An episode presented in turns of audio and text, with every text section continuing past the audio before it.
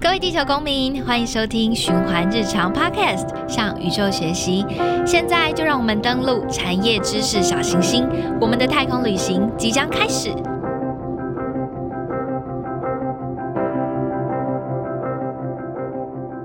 Hello，大家好，欢迎收听这一集《给十岁也给十年后的自己》，我是燕燕。当大家讲到关田啊，第一个直觉就会想到菱角，确实没错。关田产出了约台湾七十五趴的菱角，却也因此产生了上百公吨的菱角壳。如果大家吃过菱角，一定会知道菱角壳非常坚硬。菱角壳因为是农业废弃物，不能交由清洁队处置。但如果放任菱角壳自然腐烂分解，会需要三年的时间，并且在腐烂过程中，腐臭味会飘散，蚊虫也会跟着来。那能够怎么办呢？在过去，很多菱角农会选择烧掉，但这个又会造成了空气污染。二零一七年，关田菱角壳却摇身一变，不再是废弃物，而是经过专利碳化制成，成为了乌金。这是关田乌金团队产官学合作的成果。这成功将菱角壳碳化的成果，不止解决了当地零碳呃零壳的处理问题，更是符合欧洲生物碳认证 （EBC） 国际生物碳倡议组织 （IBI） 规范的零碳壳材料。成功做出零碳壳之后，最刚开始，关田乌金团队先后捐赠了超过一千三百份的零碳吸附包给台南及屏东的富康巴士。这个可以用来净化车上的空气。当然后使用半年之后，回收的吸附包就会再撒到菱角田里面去净化水质，取代我们过去常用的石灰。关田野采林稻共作，一起耕种菱角，另外一起就会耕种稻米。呃，菱壳碳化净呃净化水质之后，又能够回到稻田的土壤里，形成空气到水再到土壤的循环利用过程。今天我们非常开心邀请到关田乌金团队的核心人物之一，纳科碳国际股份有限公司的创办人李正宪先生。正宪你好，主持人好，大家好，我是郑宪。那我们今天呢很开心，就是邀到郑宪哈。那我们呢就是关田呢就是菱角的产地嘛。那过去就是菱角农，就是像我们刚才讲的，弄完之后就会烧烧菱壳，然后造成空气的污染。然后这几年就是菱角壳它不再是废弃物，它变成了乌金。那我们这里想请李创办人分享啊，我们关田乌金的这个诞生的过程。OK，其实呃，菱角，其实讲到菱角，我们都会想到关田。对，那它目前大概占台湾百分之七十五的产量，都是从关田出来。谈到菱角，其实菱角它是水生植物嘛，所以种菱角它其实要有一个很重要的关键就是水，水要干净，种出来的菱角才会好吃。那我们进一步的去探究，发现其实呃关田临近有一个乌山头的水库，嗯那乌山头水库流下来的第一道水，其实就是落在关田。嗯，所以这也是为什么关田这么适合种菱角的一个地方。那菱角它本身不是一年四季都有，它呃一般是在大概端午节过后，然后开始栽种。那中秋节过后，像上礼拜刚过完，嗯哎、中秋嘛，对，那你会看到农民开始陆续采收。那它的采收其实是一个周期，它大概会为期六周。那就是每周都会有农人，然后下到菱角田里面去，针对比较熟的菱角去采收。采收上来的菱角，通常就是当天早上采收，那当天就会送到这个可能是盘商，也有可能是有一些代工剥壳的，就会在家家户户的门口。所以，如果你在菱角盛产期的这个季节来到关田，你就可以看到很多人在家门口剥菱角壳。那你就会看到，哎，里面的那些肉剥完呢，就直接卖出去嘛。那那些壳就会堆在旁边。对，那过去其实这个菱角产业不是现在才有，一直以来就有了。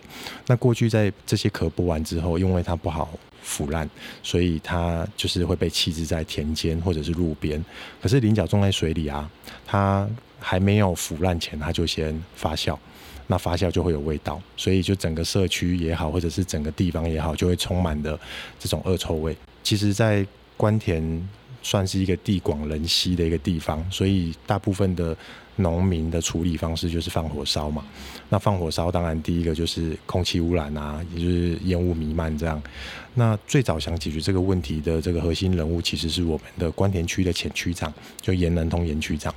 那他当初其实在上一门社造课程叫《烧炭救台湾》，那个时候是一位推在全台湾推广生物炭的刘进宏刘老师，然后他那个时候就是用烧稻壳炭的方式来产生热源，那上面呢只是水煮玉米，然后他就这样子的一个画面让区长有了想象，区长就想说，诶，那我如果把这个稻壳啊换成菱角壳，那把上面的玉米换成菱角。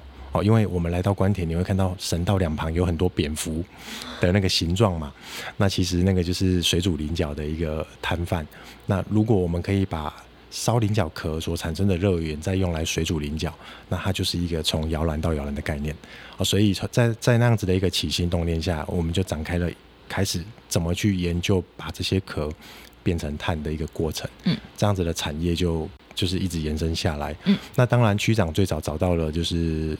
成大化学系的林荣平林教授，那有他在技术上的一个协助，那同时刚好昆山科大的大学社会责任就气管系的杨太和杨老师计划的资源的一个挹注，那就在这样子一个产官学的合作下，那我们成立了台南市关田五金社区合作社。嗯，那合作社对我们来讲，它是一个平台，用这个平台来连接在地的社区，那我们就把从壳的回收到碳化到生产。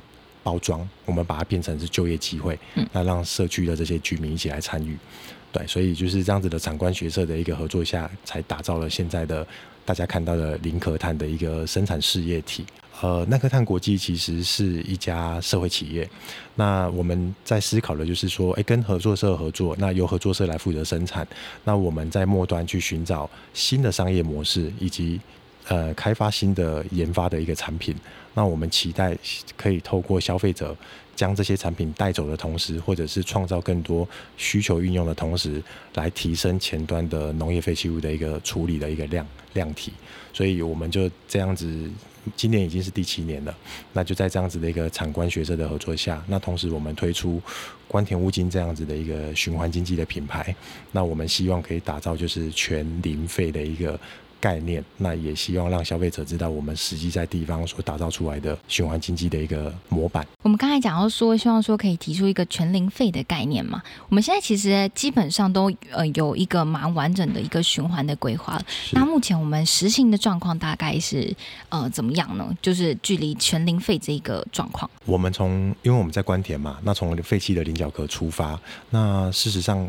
关田不是只有菱角的废弃物啊，它还有其他的农业废弃物，那包含稻壳、包含花生壳、包含龙眼壳，那还有林业废弃物，那包含芒果剪枝或者是柚子木，那甚至于大家很头痛的银合欢外来种，外外来种，那这些其实林废的部分也都是很好的碳的一个原料来源，所以我们现在就农废、林废以及延伸到就是。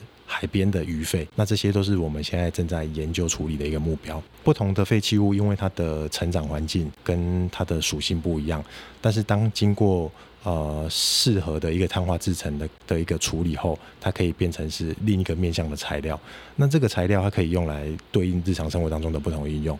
哦，所以包括像我们呃有用在纺织品上面啊，也有用在绿建材，那也有用在呃稀释除臭包。那所以这些材料对我们来讲，过去大家所认为的垃圾，其实现在都是呃很棒的一个材料。哎，刚刚有讲到说，就是我们那个碳化制成其实是专利的碳化制成嘛，是是由我们的就。成大这个团队做开发的嘛？是。我们这里可以请就是郑先这里就是简单的跟我们的听众说明一下，说那是怎么样的一个制成吗？一般其实外面我们在讲这个碳的生产啊，通常它是在一个密闭的空间里面，然然后再利用外部的热源进行加热。那我们可以想象，就是如果有外部的热源，那势必是我可能会用到电，或者是用到汽油或柴油嘛，或者是生殖能。呃，关田这一套碳化专利设备。它比较特殊的地方在于，呃，我们没有外加能源。那透过专利桶的设计，那我们把资材倒进去，那在上面进行点火。那点火之后呢，它就会自己燃烧。那透过这种上方点火法的这种制成，呃，燃烧过程当中会产生热源嘛？那这些热呢，可以让中间层的生物资材，呃，走向所谓的碳化。哦，就是热裂解的一个反应，嗯，所以我们会发现，呃，这个这个桶子里面的菱角壳，有一部分会因为作为燃料烧掉，有一部分会自己把自己变成碳。对，所以这套碳化专利设备它厉害的地方在于，它不需要外加能源，嗯而且它的批次碳化时间只需要三十五分钟，而且而且它可以烧到一千度。嗯哦，这个是很令大家觉得很压抑的地方，竟然不用外加能源，还可以烧到一千度以上。一般来说啊，如果没有外加能源，是很难烧到一千度以上的吗？当然，呃，其其实如呃，我打个比喻好了，嗯。像我们中秋节烤肉用的木炭啊，一般它的碳化温度就是在三百五十度左右。对，那以日本的备长炭，就是还蛮大家都还蛮耳熟能详的，它大概碳化温度也是在五百到七百、嗯，所以碳其实要烧到一千度，它的困难度是相当高的。也当然因为烧到一千度，所以它的品质及各方面的表现也就相对的突出。嗯嗯嗯，像我们经过比较高温，就是到一千度，然后就是呃制成的碳啊，它有哪一些就是优于其他碳种的，就是呃面向？我我们如果就材料科学的观点切入啊，碳化的温度越高，那这个碳本身的石墨化的程度就会越完成。石墨化是什么？其实我们最常听到石墨烯嘛，嗯它其实就是最薄最薄的石墨的碳材，那在导电上面有很棒的一个。突出的一个表现，所以随着碳化温度越高，它的导电的效果就会越好。同时，碳化温度越高，它也会让碳本身的这个里面的毛细孔，就是这些微孔，我我们所谓的中孔、大孔、小孔、微孔，它的数量会变多。那数量变多，表示它里面的表面积就会变大。好，那这些表面积有什么作用呢？如果它是用来吸附空气中的异味分子或者是水分的话，那是意味着孔洞的数量越多，表面积越大，它的效果就越好嘛。对，所以为什么我们坚持要把这个碳材烧到一千度以上，其实是这个原因。嗯，就是它小小的一颗，它可能可以吸附的呃异味啊，就会远比其他对对对的碳种还要多。没错，然后它也可以通电。是我上次有看到，就是呃，就是碳好好几个碳，就是放在那个平台上面对对对，不同种类的碳。然后就是呃，那个是一个导电棒嘛，然后就是碰到我们的呃关田乌金的那个碳的时候，它就可以灯泡发亮。其其实我们是想表达，哎，透过这样子的碳化专利的一个制成，嗯那只要是处理得当的农业废弃物，我们都可以透过这样的制成烧到九百度、一千一千度以上。嗯嗯那它所烧出来的碳材在品质、在各方面的表现都很棒，那它就可以用来开发末端的，不管是工业化也好，或者是日常生活化的运用，它的面向就很广。嗯嗯嗯，没错。好，那其实像刚刚您这样子，就是朗朗上口讲的那些，就是制成啊，其实它是一群人，就是一起呃，在背后很长久、很有热情的努力的过程嘛。是那呃，像这个长久的过程啊，有可能在我们的生命中的某一个时间点，可能已经埋下了种子。所以想要请教，就是郑先这里啊，可能在你就是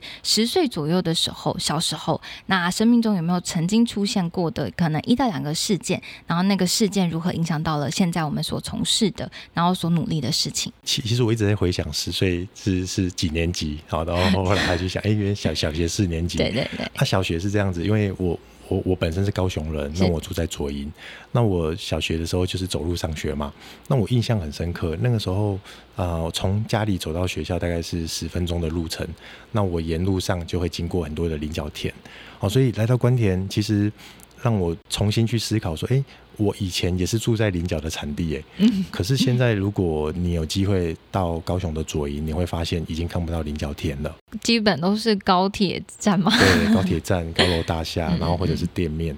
那当然，呃，事后去回想，就会觉得说，哎，很多人说菱角是夕阳产业，因为可能它的产值，然后它所投入的劳力。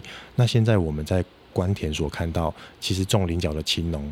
最年轻、最年轻也是五六十岁，嗯那剥菱角壳的这些工呢，都是七八十岁的阿公阿妈。嗯，那你再进一步的去问，你就会发现说，哎、其实他们很多时候是为了自己的孙子在工作。嗯就是剥壳，然后多赚一点收入。对，所以其实我们就一直在想说，那菱角这些就是真的是夕阳产业嘛？我们可不可以透过创造更多的运用，或者是带出更高的附加价值？所以像呃，以我自己的经验来说，就是我们可不可以让菱角炭这样子的产业蓬勃发展？那因为菱角炭的原料来源是菱角壳嘛，嗯那过去大家认为剥壳都是在剥里面的肉，未来有没有机会是剥外面的壳？嗯，因为这这些壳如果可以创造出更高的附加价值，那它或许它的价格会优于里面的肉。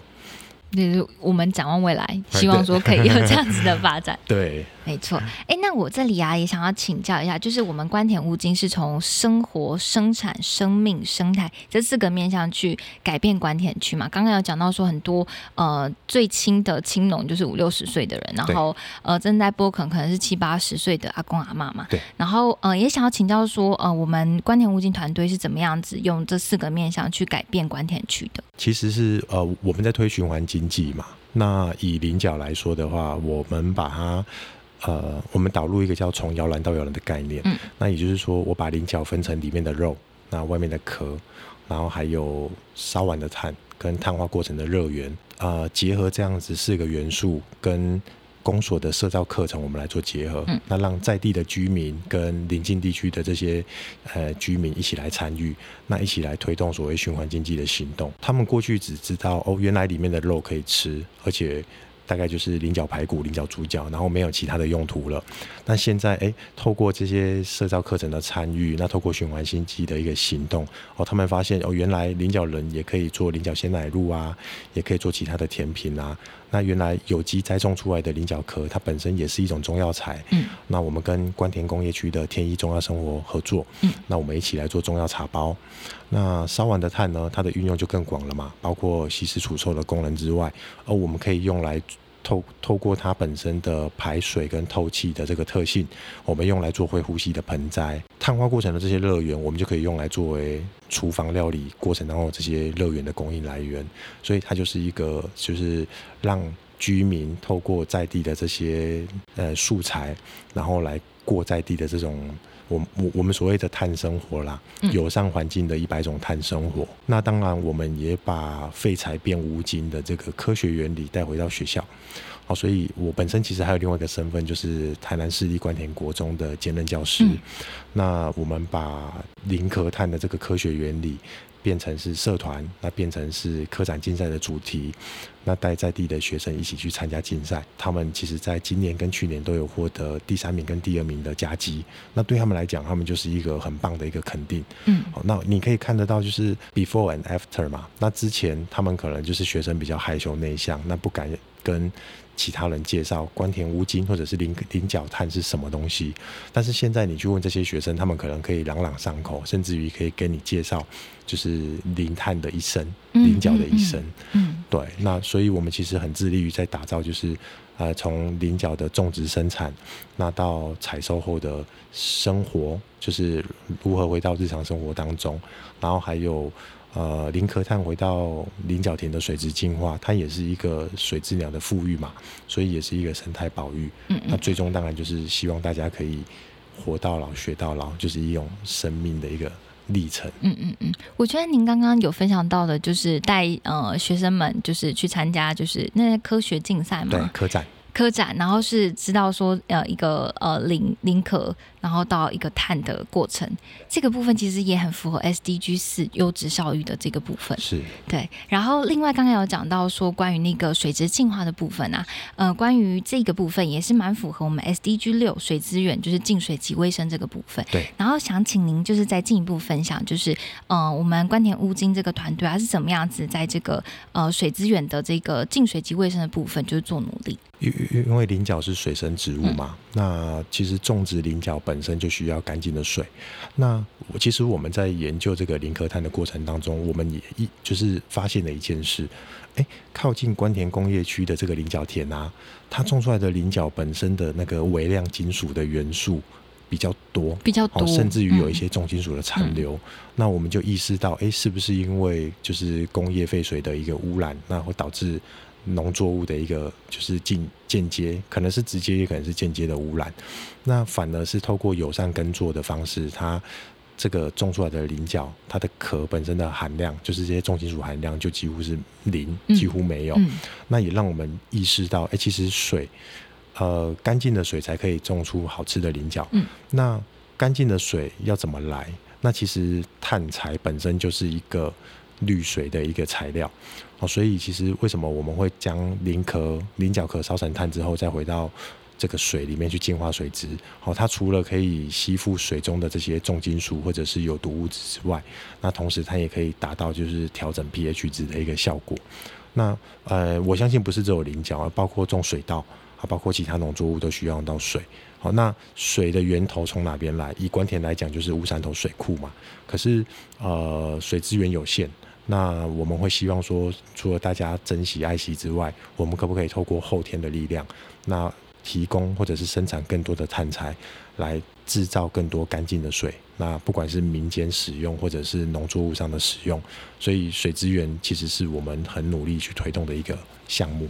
了解，刚刚讲到说我们那个碳材啊是可以用来制造更多干净的水嘛？是。那这个具体来说，是我们譬如说我们是直接诶一个碳包，然后放到田里面吗？还是怎么样子的就制造干净的水的过程？呃，如果以农作物就以菱角田来来就是作为范例的话，那当然就是我们把零克碳。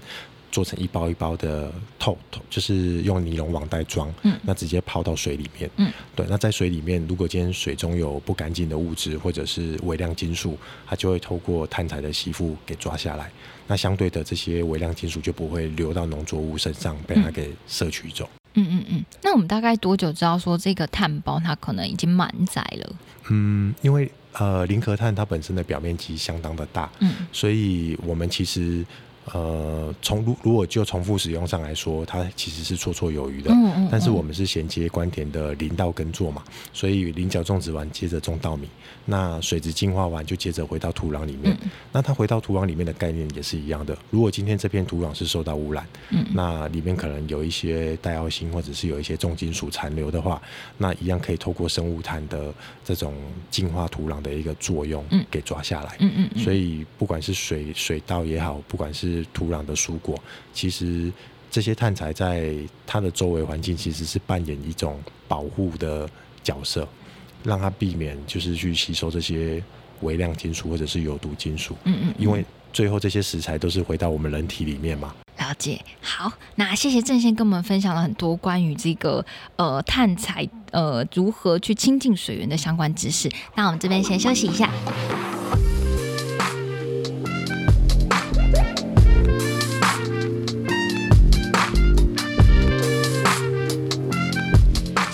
常是一个实践 SDG 十二责任消费与生产的电商平台。我们严格选品，亲自探访产线，为你第一线把关永续日用品，让环保永续轻轻松松变成你的日常生活。我们也透过深度文字报道、Podcast 专访，分享严谨的永续相关讯息。现在就让我们一起展开永续行动，支持责任消费。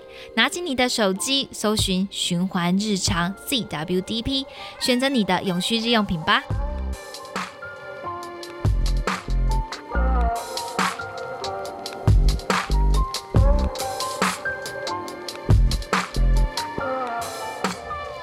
聊到了，就是关于一颗碳如何，就是一个菱角壳如何，就是变成一颗碳的过程。那我们接下来啊，想要就是跟郑先这边请教，就是我们观点物金也是小男人市集当中的就是其中一个职人嘛。那想请您跟我们分享说，目前我们是预计让孩子们进行什么样子的职人训练活动？哎，这部分是因为刚好结合我化学的背景嘛，所以我其实是让小朋友穿上实验衣，就是我们。把他们当成是化学家，那也让他们知道说，哎，透过这种科学的力量可以来改变世界。好，所以我让他们穿上了实验衣之后，然后就开启了一连串的从菱角壳的，哎，先吃菱角开始。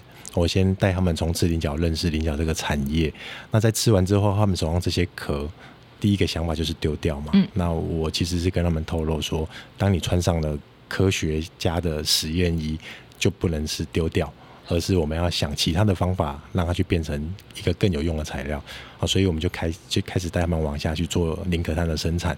那做出来的这些碳就一样，就让他们去触摸、去作画。那接着呢，再往下去做成产品。对，那其实对这些孩子来讲，他就是颠覆他的认知嘛，因为他可能在家吃完菱角就把它往垃圾桶随手一丢，结果他现在吃完的这些壳，那再透过这一整天当中的一个学习，他把它变成另外一个具有附加价值的产品。我们带他做灌模，去做成盆盆器，那也希望让他们在未来的这个市集里面可以去介绍说，这是由他亲手做出来的碳材所灌出来的盆器。我们现在是也带两个小朋友吗？两个小朋友，那可以请您就是跟我们侧面的，就是介绍一下这两个小朋友是怎么样子的孩子吗？我记得一位男生，一位女生，哎、我忘记姓名了。嗯 没关系，不用讲，不用讲名字，不用讲名字。对对，那其实一开始啊，他们来的时候也是有点害羞，害羞对，但是可能是透过沟通吧，那从吃开始，所以小朋友开始谈到吃，他就开始有。就是开始有兴趣了，对，那他就开始想说，哎、那菱角吃完这些壳干嘛？那我们透过这种互动，那我发现他们其实会观察，嗯，在碳化过程当中，就是这些科学原理，我们会觉得好像对小朋友来讲很深，可是其实用比较轻快、用比较浅显易懂的方式去跟他介绍，那我们在上面点火嘛，让他触摸桶底，他也会好奇，他也会觉得说为什么上面在燃烧，下面不会烫。哦，那其实这种对他来讲印象就很深刻。有这这这个有一点像是边教边学边体验的一种方式。那小朋友他们呃在做完一轮之后，他就可以回去跟。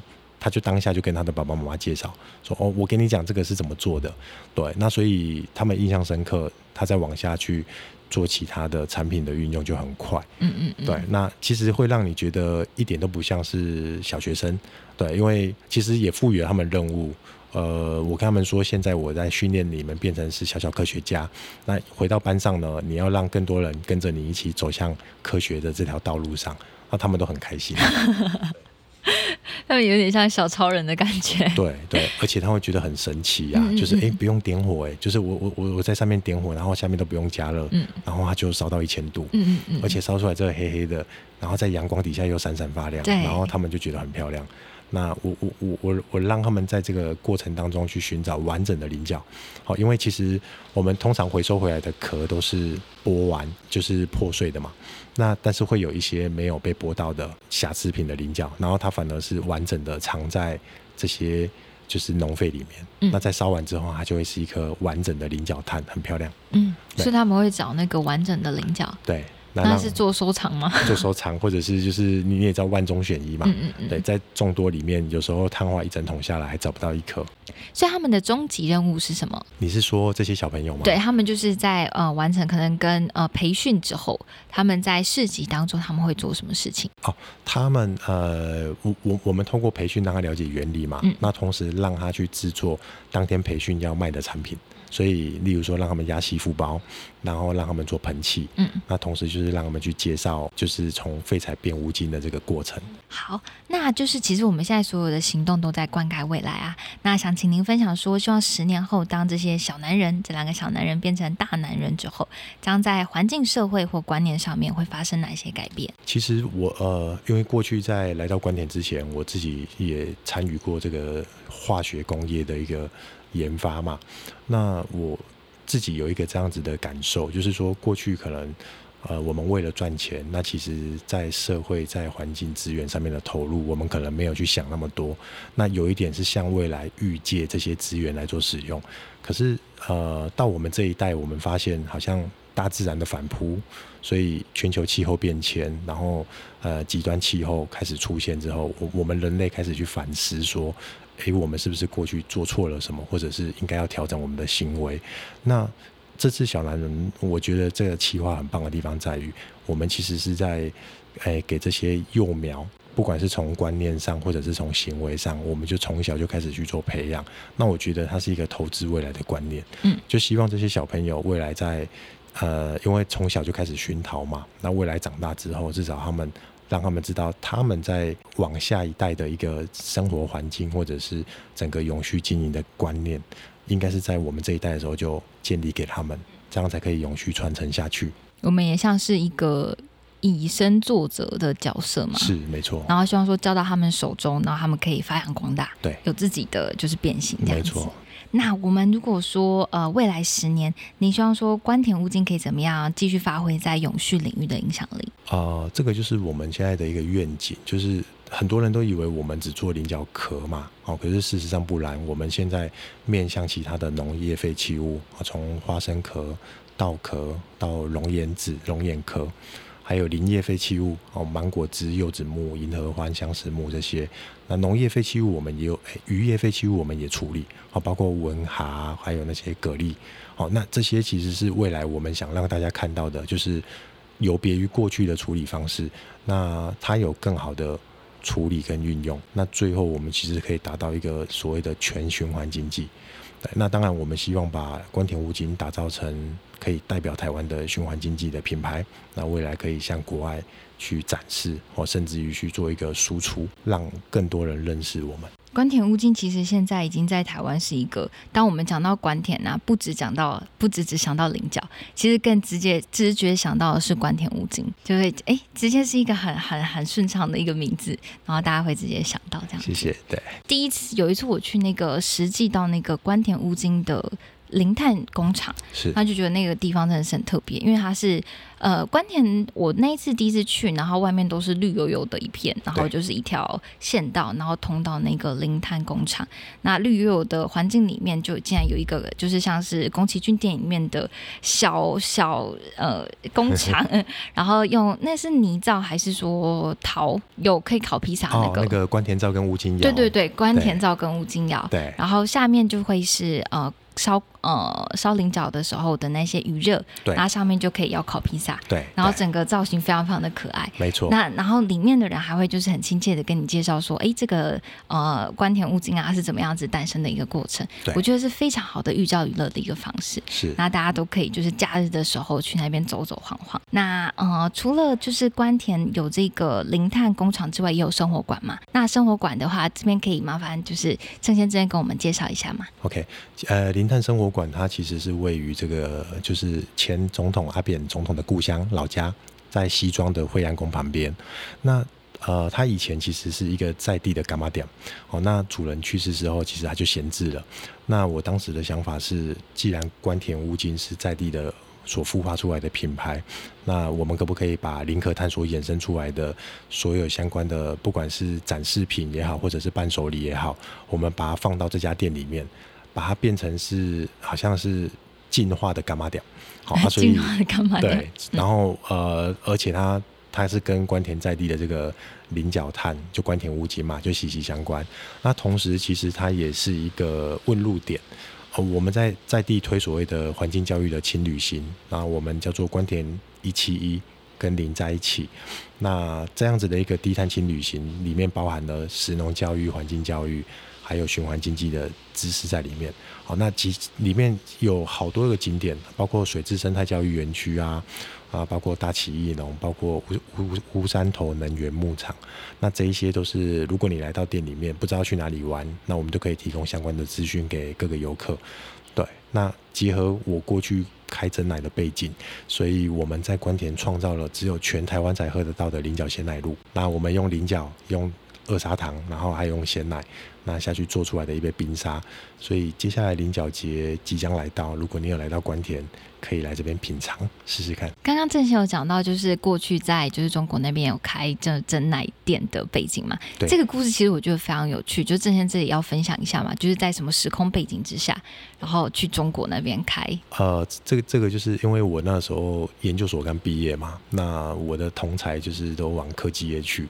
那我的第一份工作其实是选选择中石化。那我从我在中石化的三年，从研发到企划到总经理室，可是三年下来，我发现它是一个很稳定的上下班的一个生活。那也让我反思，我是不是要一直这样子活到六十岁，然后就退休？那刚好有一个契机是可以到中国大陆去创业，我就毅然决然就辞去工作，就往中国大陆移动。那在中国大陆的这三年下来呢？呃，我们接触了经营如何经营真奶的品牌，那做连锁加盟，那同时我们也自创品牌，那所以三年下来之后，我们看了好多的商业模式跟如何去经营一个品牌。当然，因为呃资本还有就是两岸的一个风情的的一个不一样，那让我想要再回到台湾，重新寻找一个新的项目。那个时候其实给了我们一个启发，就是当我们谈到真奶，讲到茶，我们可能会想到五十岚啊。讲到奶，我们想到尼克夏马；鲜果，我们想到大院子马古。回过头来，我当下那个时候，我问我自己说：谈到循环经济，我们会想到什么？因为可能是过去的一个工作，所以让我想到的是工厂里面的制成 A 制成的空水费，那进到 B 制成去变成一个资源再利用，这个就是循环经济。好像很少人去谈一个地方或者是一个区域或者是一个品牌的循环经济，所以那个时候就让我想到说：那我可不可以来？Create 一个品牌，那它是让大家以后谈到循环经济就会想到它，所以这样子的一个动机，那就让我栽进关田。那今年已经是第七年了，七年真的很不容易。对，因为一个新创企业差不多三到五年就会先倒一波，然后现在已经到了第一个最难的坎。对，然后这已经是剩下的五趴的人了。对，然后到了第七年。对，非常期待关田乌金后续的发展。然后，其实这个关田乌金啊，它不只是循环经济的领导品牌，其实也解决了很多，不管说是社会上的问题，或是说环境上的问题。是。然后，不管说是教育的部分，或是说水资源的再利用的部分，都非常期待。那我们今天在我们给十岁也给十年后的这一集，很开心邀请到郑宪和我们分享 SDG 六净水及卫生的实际作为。谢谢郑宪，谢谢。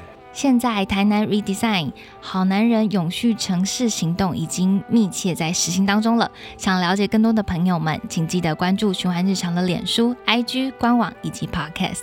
循环日常 Podcast 向宇宙学习，已在各大 Podcast 平台上架喽。